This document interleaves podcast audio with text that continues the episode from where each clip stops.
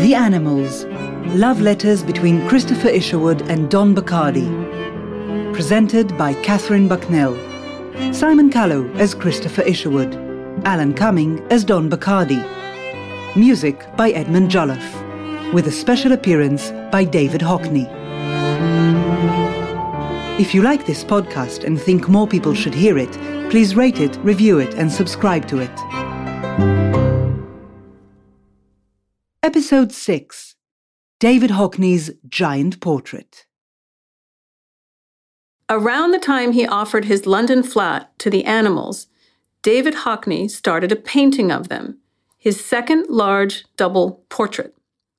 The first was of the art collectors, Fred and Marcia Weisman. On April 4th, 1968, he wrote to Don in London I am thinking of doing another giant portrait of Chris and you, like this. He drew an arrow pointing to his sketch of two figures seated side by side with a space between them, like monarchs on their thrones or actors on a stage, with the flat plane of a coffee table in front of them and a window, like a void, behind them. He enclosed a bundle of 20 photos of Chris and Don taken in their living room on March 30th two days before Don left town. Some showing the same pose, others showing closer views of their faces and expressions. In his biography of Hockney, Christopher Simon Sykes says that Hockney was fascinated by the relationship between Chris and Don. He and Peter Schlesinger were seeing a lot of them at the time, and Hockney worked up preliminary drawings based on the facial expressions with which he grew familiar. Let me quote Sykes. Whenever he asked them to relax, Isherwood would always sit with his right foot across his left knee, looking at Bachardy, while Bachardy would look straight at Hockney. That gave him the pose and the story. In this case, an older man's worries about his much younger lover. But I think that's only part of the story. It's a domestic scene, as indicated by the bowl of fruit the soft pillow on the window seat at the right, the windows behind shuttered for privacy, two men at ease in their living room, and the viewer is inside their world. The colors are pale and fresh, the light clean, with a quality of purity rather than anything the least bit shady, nocturnal, debauched, or even secretive. The surfaces are Spartan. The composition is stable anchored by the piles of books. It's a confident, luminous portrayal of a same sex relationship. And it's 1968, a year before Stonewall. The banana and the ear of corn may seem like jokey phallic references, but that ear of corn was there on the table for years, till a rat ate it. The room looks just like this in real life, although there is a little more daily clutter, and nowadays many paintings on the walls. The wicker chairs still sit in the very same position, as does the glass topped coffee table and the soft pillow.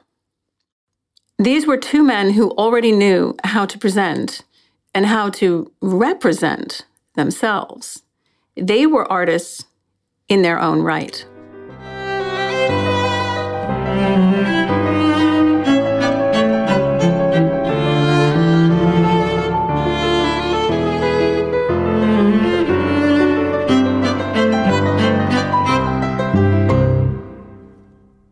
In his day to day diary, Chris records for April 20th, 1968, that he had lunch with Hockney and Peter Schlesinger, and that after lunch, Hockney showed Chris what he had done so far on the portrait.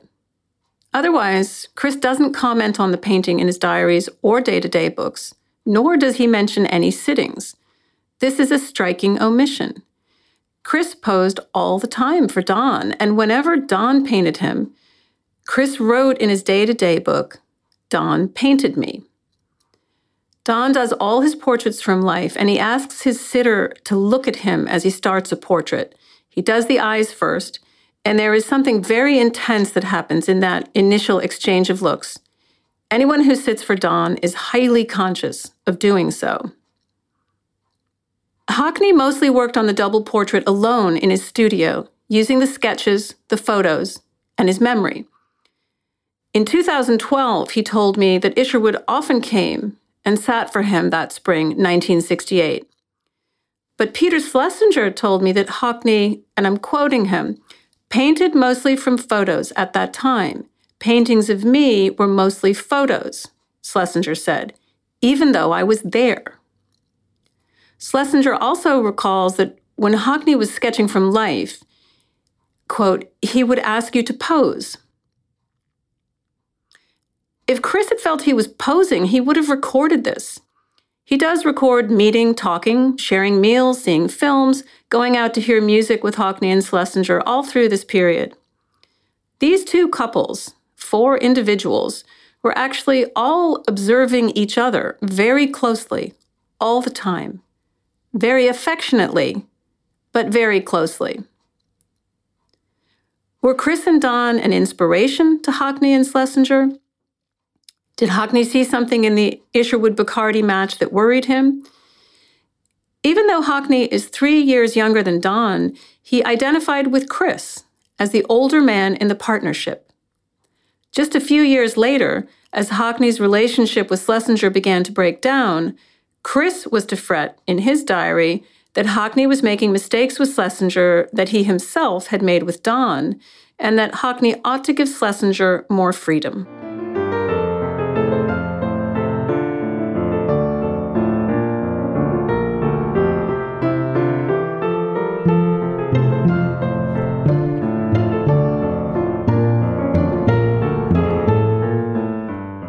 In January 2014, I asked Hockney why he chose to paint Chris and Don. He told me that he admired them. He said it very quietly. Then he went on. What made you decide on them? Oh, I admired them. Uh, 1968 it was, yeah. I painted it in a not very big room in Santa Monica on 3rd Street. I have an apartment across the road, up up some stairs that's still there. That was when um, Don was in London a lot, actually. And then he was only supposed to go for a brief time and he just kept on not coming back, yeah? Yeah. Well, I didn't really know what was going on. I didn't know what was going on. Uh, I do now. But, Mm. uh, Well, they're all very open about it now. I mean, for years, Anthony's name was concealed in various books about Chris, but he was fine with it. We just published a volume of letters. He said, Yep, you can put my name in. And so, what is this painting? This is about two people who are going through actually a really interestingly difficult time, which you clearly sensed, or actually maybe you knew Chris was telling you. well, I found out slowly bit. Um, I mean, I, I, I didn't think that much of it at the time because uh, you, you, you didn't make phone calls between London and LA in those days, 1968. Uh, it was letters, letters. Of all the times to paint them.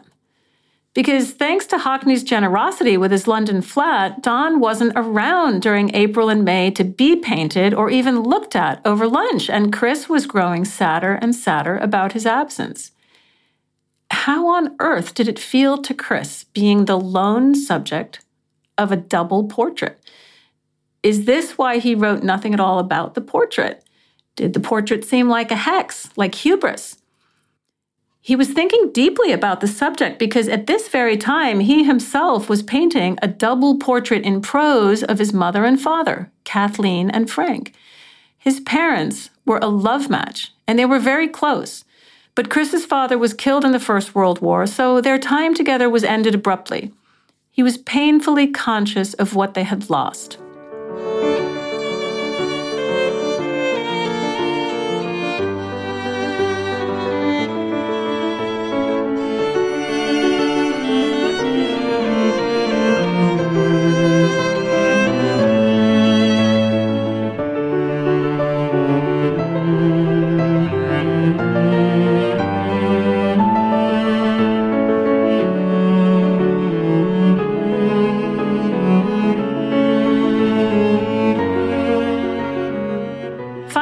On June 10, 1968, Don got home from London. On June 11th, Hockney and Schlesinger photographed him so Hockney could finish the painting. And the next day, Hockney himself left for New York and then London with the unfinished canvas rolled up in his luggage. But now the relationship between the animals was about to change again. They were about to become professional collaborators. With Don home, they turned in earnest to finding something they could write together. Chris himself had been collaborating on writing projects since he was a schoolboy, and he loved doing it. Now, when erotic energies were flowing away from him, securing the bond with Don by creating something together was politic and smart, as well as promising to be absorbing and entertaining. It wasn't the first time they'd worked together. About a decade before, they had made a stage adaptation of Chris's novel, The World in the Evening. They called it The Monsters. After showing a draft to Dodie Beesley and to Cecil Beaton in 1959, they decided not to take it any further. Before that, Don had haunted the theaters and tried to write a play by himself the very first time he was alone in London in 1956. Don possesses just the sort of obsessive temperament suited to the intensely communal and temporary interaction of staging a play. In the spring of 1968, he wrote to Chris again and again about how absorbed Page was with his directing work.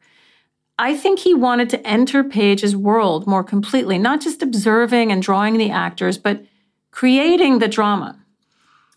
I don't think this was simply in order to get Page's attention. Being immersed with Page, Osborne, Jill Bennett, and the others in time present might make anyone ambitious to join in.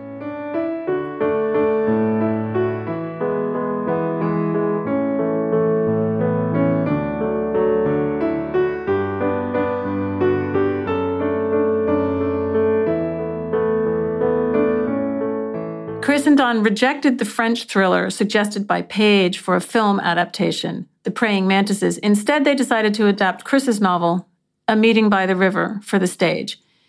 Here was another kind of double portrait. Brothers who might even reflect two parts of one personality. For Chris and Don, the struggle between the good brother and the bad brother, and the question of what is real and worthy had special personal meaning and was well worth bringing to life in a new form. They began on July 12th and continued hard at it all summer. Don was determined to pull his own weight. After a month, Chris wrote in his diary Don is very much on the alert to prevent me from attributing ideas to him which I have actually had myself. In October, Don returned to London and to Page carrying a copy of their stage script, A Meeting by the River. Page's production of Time Present, starring Jill Bennett, had transferred from the Royal Court to the Duke of York's Theatre in mid July, and Page was now preparing another Osborne revival, Look Back in Anger. He summoned Don to draw the cast again. Hockney and Schlesinger were now living in the flat loaned to Don in the spring, and Schlesinger was a special student at the Slade just as Don had been seven years earlier. Don at last got to see the double portrait which Hockney had been continuing to work on in London. October the 11th, 1968, London. Adored Hyde. Kitty had tea with David and Peter yesterday in the sumptuous, newly and completely redecorated Hockney studio. My breath was almost literally taken away by the transformation. I had consciously to check my praise, realizing I was making the place as it was when I stayed in it sound like the sty that it most certainly was. And it is now so neat. Peter is rarely making his presence known, and quite visibly, too. They could not have been more adorable, really almost animal like sweetness. I felt great affection and happiness between them and from them. In his studio, David had the painting of us, on which he's still working. After the preparation provided by you and Anthony, I was not at all horrified by the likeness of me, which really does seem quite a likeness now. I think he's been working on it since either of you saw it. In fact, the figure of me is in grave danger of being overworked. Otherwise, I very much like the painting. Peter has started at the Slade, likes it, but is not overwhelmed by enthusiasm. He says he just goes and draws. I'm seeing them again on Saturday. Robert Medley is giving a party. Anthony is very possibly going to Dublin to see a production of a play by a friend of his, Tom Murphy, at the festival there on Saturday. I don't think I will go, not wanting to get onto a plane again so soon and preferring the Medley party to Dublin. Anthony, if he goes, will be back on Sunday for dinner with David and Peter, who are cooking. I am up early this morning to say my prayers and call Tony Richardson and go off to the theatre for an early sitting with Victor Henry, Jimmy Porter. Anthony is still in bed. Tony, who can only be reached at this hour apparently, was very friendly and invited me for a drink on Sunday, but I must call first. I asked if I could see any of his new film, Laughter in the Dark, and he said, maybe later. He is post synching now. I still have not mentioned our play to anyone. Kate Moffat had asked Marguerite for my number here, so maybe they are not cross with me. Anyway, I have called them and left a message. Must fly out now. I think so much of my old dear in his stall. Please keep him well. Kiss, kiss, kiss, kiss, kiss, kiss, his devoted Tabby. Page told me recently that Hockney had asked him for photos of Don when he was working on the double portrait. Evidently, the ones taken in Santa Monica in June didn't suffice. Once Don returned to town, Hockney was able to see him for real. He was also able to see him together with Page, which Chris never did. Hockney told me a few years ago that Don nearly stayed with Page. Maybe this is why I see something hectic and unsettled in the way he painted Don's face, as if Hockney himself was affected by the wobble in the relationship or by something unpredictable.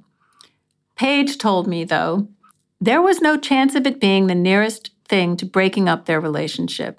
I had, wrongly, allowed something to start that I didn't want to continue. Hockney said nothing to Page until the affair was over and then told him, You really put Chris through a lot of suffering. Page felt that among their circle, only Gavin Lambert understood the triangle between Chris, Don, and Page. And that was a great relief, Page told me, for Page looked on the ruin of his friendship with Chris as a tragedy.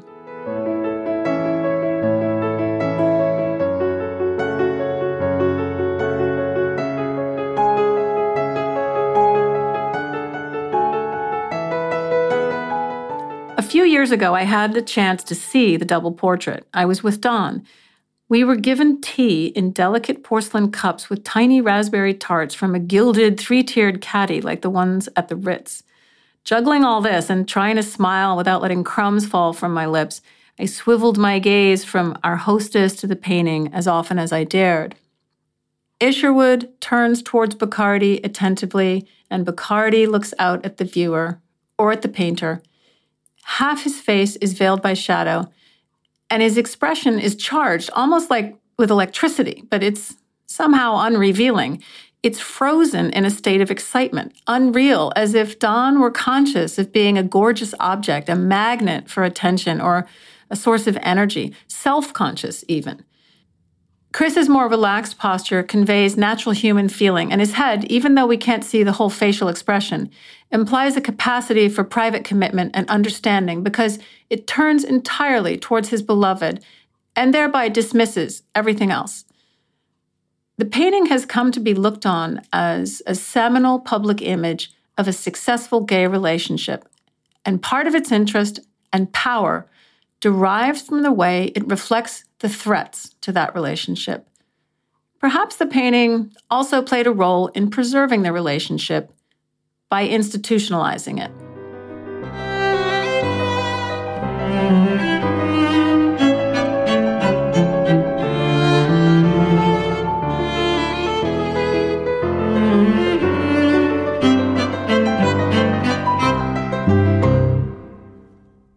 Tuesday, October 15th, 1968, Santa Monica.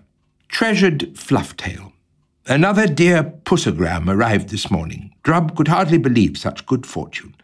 And to think that Puss finds time in the midst of his quick dartings to remember that loving, anxious old Plug away there in his western stable. That makes Plug very happy. I'm so glad that David and Peter are so happy and nice. I take it that our portrait hasn't been sold to the Tate? Do they have any idea where it will land up? Hope it'll be in London. At any rate, I don't want to have to make a pilgrimage to some obscure provincial gallery.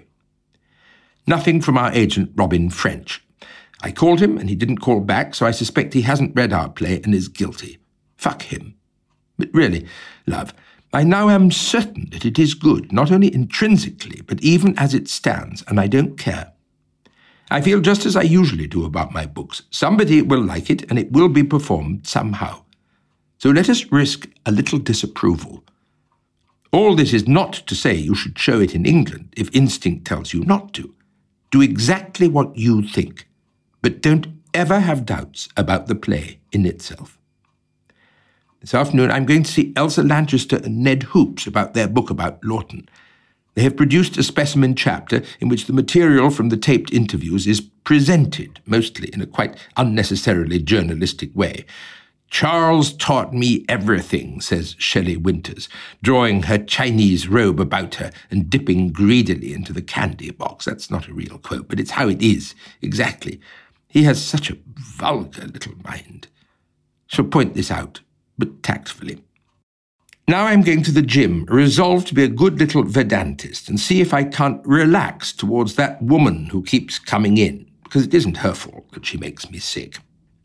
The funny thing is that Bob Register, whom I may or may not see again, if I do, it will only be a quick stop by at Mel Carney's, where he's staying, told me an identical story of how he'd been enraged because they brought some women into his gym in London, something to do with television, and how he came out stark naked and refused to put on his clothes until he was good and ready, and the ladies had screamed, but the gym manager could do nothing because he was in the wrong.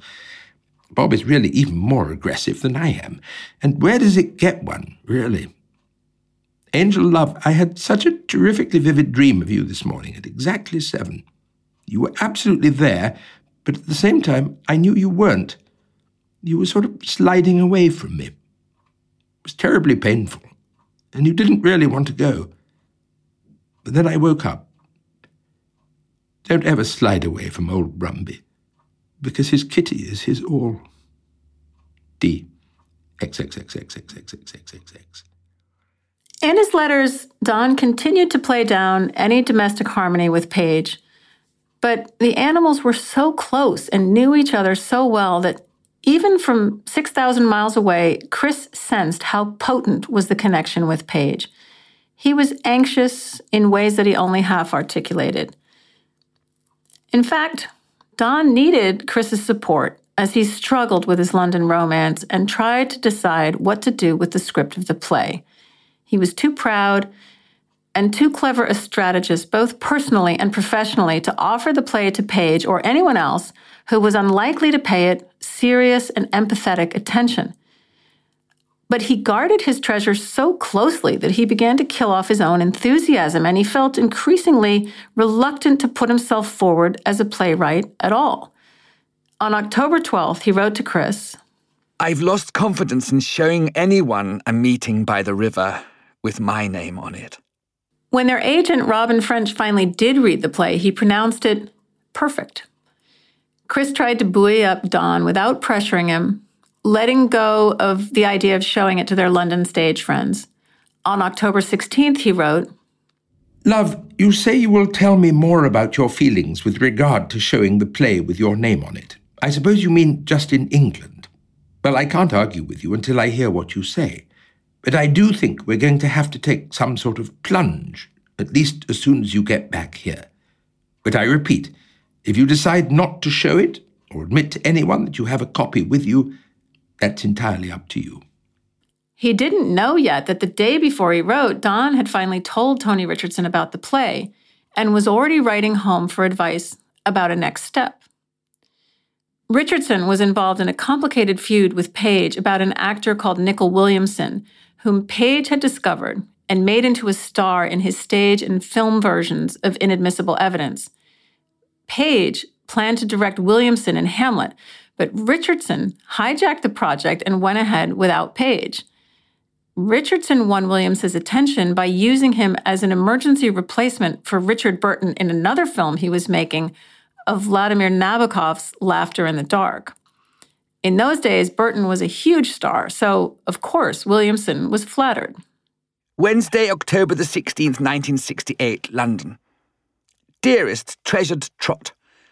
His third adorable missile arrived this morning, hoof written with that aching hoof, the thought of which makes Kitty wince for his old darling. Such a demonstration of devotion brings tears into those great eyes of Kitty's. I saw Tony last night and told him about the play. Though he was interested and thought it a good idea and was impressed by all the work you've been doing lately, he did not ask to read the play.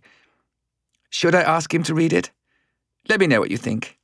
He was very friendly and amazingly relaxed and communicative. He said he would maybe let me see a showing of his Nabokov film on Tuesday. He is pleased with it, though he says it can't make money or be popular because it is so black and uncompromising. Nicol Williamson, he says, is wonderful in it. Tony is now planning a film of I, Claudius with Williamson, and is going to do at last a Ned Kelly film based largely on a script by John Arden, written years ago for Karel Reisz and rejected by him in favour of a script by David Radcliffe Sporting Life Story, which Tony says is dreadful. But before either film is the stage production of Hamlet, which Tony says he has always wanted to do. He still thinks movies are much more fun and wouldn't be returning to the theatre except to do something he's dreamed of doing always. And Nicol, he says, is ideal casting. I suspect that part of the reason for Tony's warm and private reception for me might have been his expectations I was bringing some kind of message from Anthony, or some inside gossip about Anthony's agonies. I said nothing, and the only reference Tony made to the affair was right at the end of our interview when I said I was going to Hair with David and Peter both of whom Tony is very fond of. Knowing full well that Anthony would probably be with us, Tony said, Why didn't we all come round after, as long as we didn't bring Anthony? I told him Anthony was indeed coming. Well, said Tony, and even he himself was unable to resist laughing slightly, I won't have him in the house. Very typically, Tony has, I can see, decided that it is he who has been misused and betrayed by Anthony.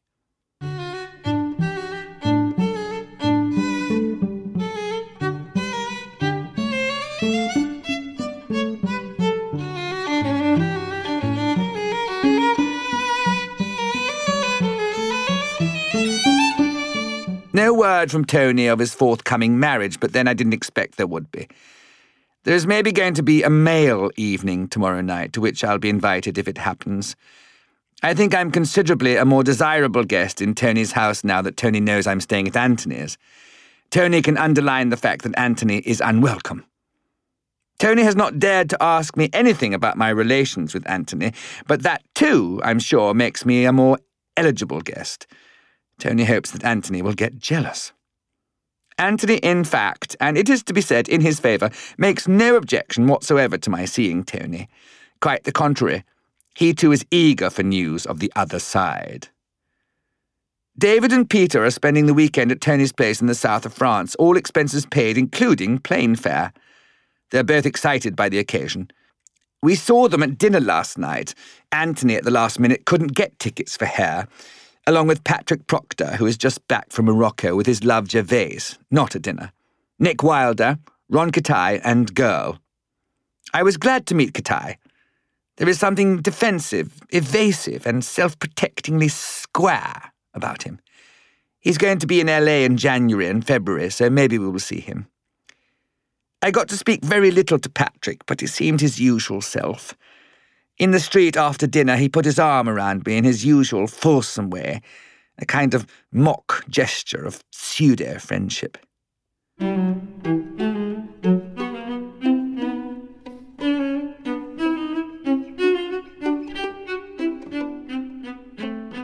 After being very difficult for several days, Anthony has suddenly become much nicer and more relaxed and easier to be with. A relief since I was regretting having come, due in part to his behaviour and in part to my usual reaction against arriving anywhere except the Casa. But Kitty still loves his dear muzzle best, and always will, and misses him and worries about his falling into disrepair without Kitty's daily tune-ups. Kitty is helped by knowing the dear is getting his run on the beach and even a dunking. Kitty will return soon and get him back into tip-top working order. With eternal love and devotion. Puss Boots. Don wanted to be noticed in his own right and for his own talents, but he found it hard to believe it when he was. Richardson, by the way, was bisexual. He divorced Vanessa Redgrave in 1967 after they had two daughters. He never married again, although he had another daughter with a long term girlfriend. He surely did enjoy exploring the effects of his triumph over Page in the way Don describes, but it seems likely he was also fond of Don, Don expresses real surprise that Richardson was friendly and communicative. In fact, he describes himself here and also in other letters as if he were not really present, a ghost or a medium through whom others interacted and whose desires and intentions were somehow more real than his own. Friday, October the 18th, 1968, London. Adored Love Rump. Furry is sitting up at table, dressed to his tiny teeth in his new blue-grey Swedish suit, waiting for Marguerite to arrive. We're having lunch at an Italian restaurant in the Fulham Road called San Frediano. I spoke to Rosamond Lehmann today, who is dashing to... Rosamond dashing? Let's say gradually moving towards the Isle of Wight for the weekend. I said I would call her on Monday to know if she could have lunch with me one day next week. Also spoke to Leslie Caron, who was nice and invited me to dinner next Wednesday. She recognized the telephone number I left yesterday as Anthony's and invited him to dinner, too. I suspect he may be a large reason for her cordiality to me. Her dear little calculating French mind could hardly fail to take into account a smart young director about town. Anyway, they already know each other slightly, I doubt if Anthony can come because Look Back starts previewing on Tuesday, and Anthony says he will have to see it every night till it opens.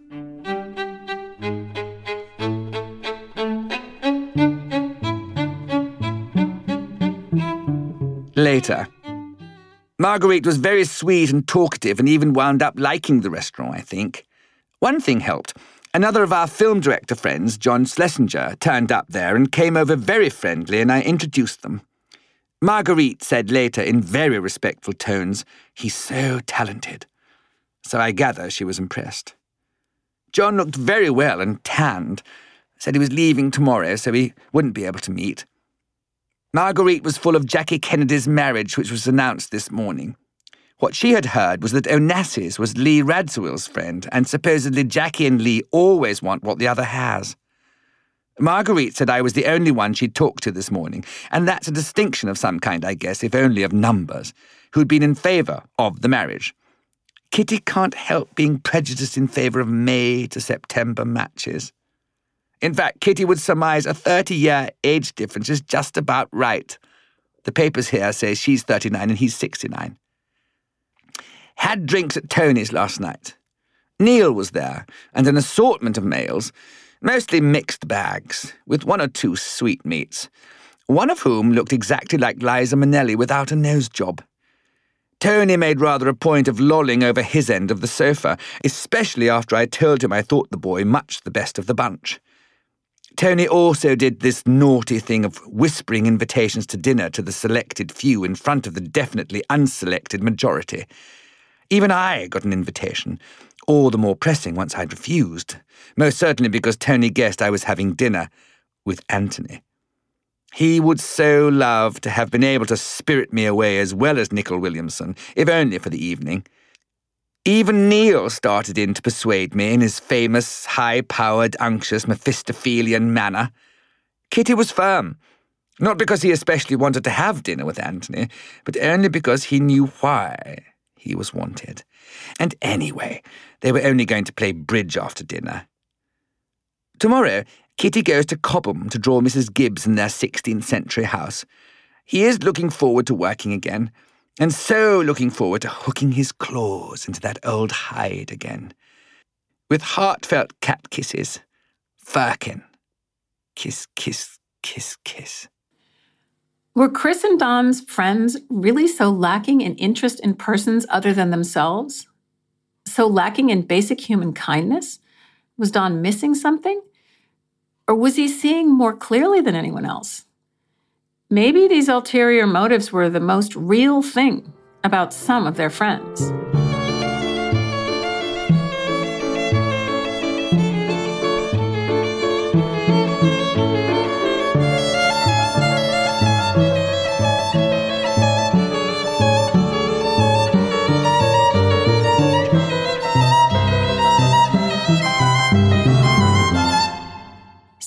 Was 18, Don had been by Chris's side no matter where Chris went, no matter whom he met talented, famous, anonymous.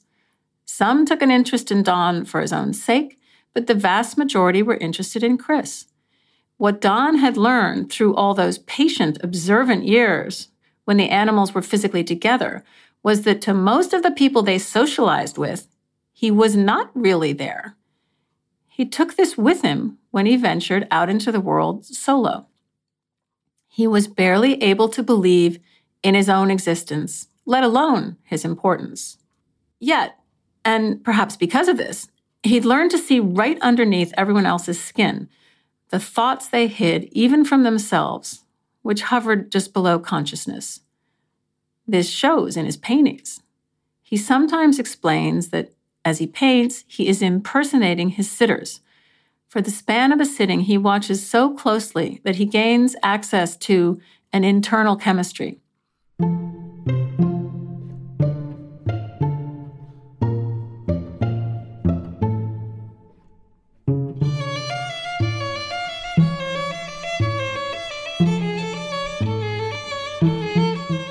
His biggest act of impersonation was his impersonation of Chris himself in voice, manner, and taste, steadily and unconsciously perfected over the decades. By 1955, the year Don turned 21, he had already picked up Chris's English accent and didn't recognize his own voice on a tape recording made with friends. Later, in the 1970s, he and Chris were using a tape recorder when working on a script together, and they discovered that neither one of them could tell their voices apart on the tape. But Don is not a reincarnation of Chris. He is very different. For example, as a diary keeper, he kept a diary regularly, only when he was living with someone else. He told me that he was of little interest to himself when he was alone. To Chris, though, he was always of interest, and he knew this. He was confident that he fully existed in Chris's eyes. There was no one Chris wanted to talk to in the way he wanted to talk to Don. No matter how much time they had together, Chris never stopped wanting to hear what Don had to say. When Don had left for London and Anthony Page in the autumn of 1968, Chris had written to him with a mixture of seriousness and camp thinks of his darling all the time. The constant dialogue with him goes on. What he would say to this or that, how he would react. Breakfast seems not worth fixing, and even the few steps to the deck are a drag. But Dobbin has great style and appears because, after all, we belong to our people, and seeing that life goes on in the Casa helps them so much in the miserable existences they lead in their squalid huts. The animals' private lives were more real to them than anything public. Nevertheless, Chris was determined to set a certain public example. When Hockney painted them, he could only suggest all this. And the unreality of Don's face perhaps reflects the reality that even Don himself did not know who he was.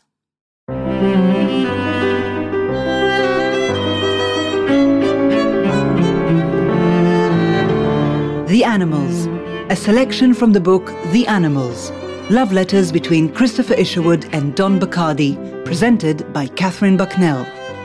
Simon Callow as Christopher Isherwood, Alan Cumming as Don Bachardy.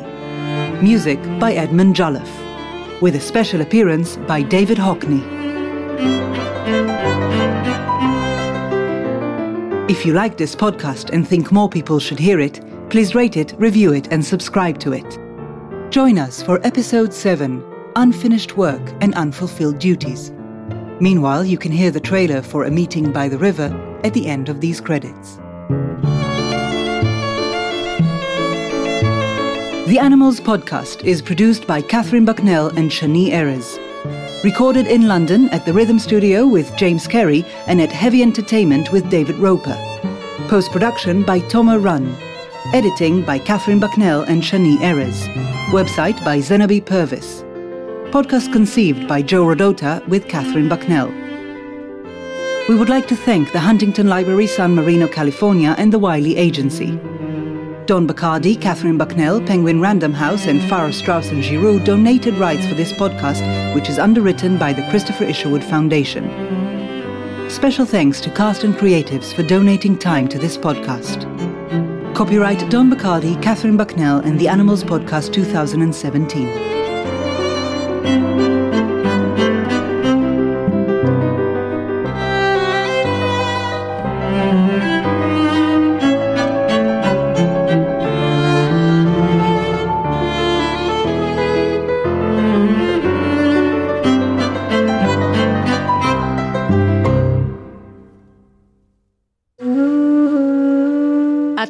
World War II, Christopher Isherwood, a pacifist, spent a year in a California monastery before deciding that he couldn't take vows as a Hindu monk.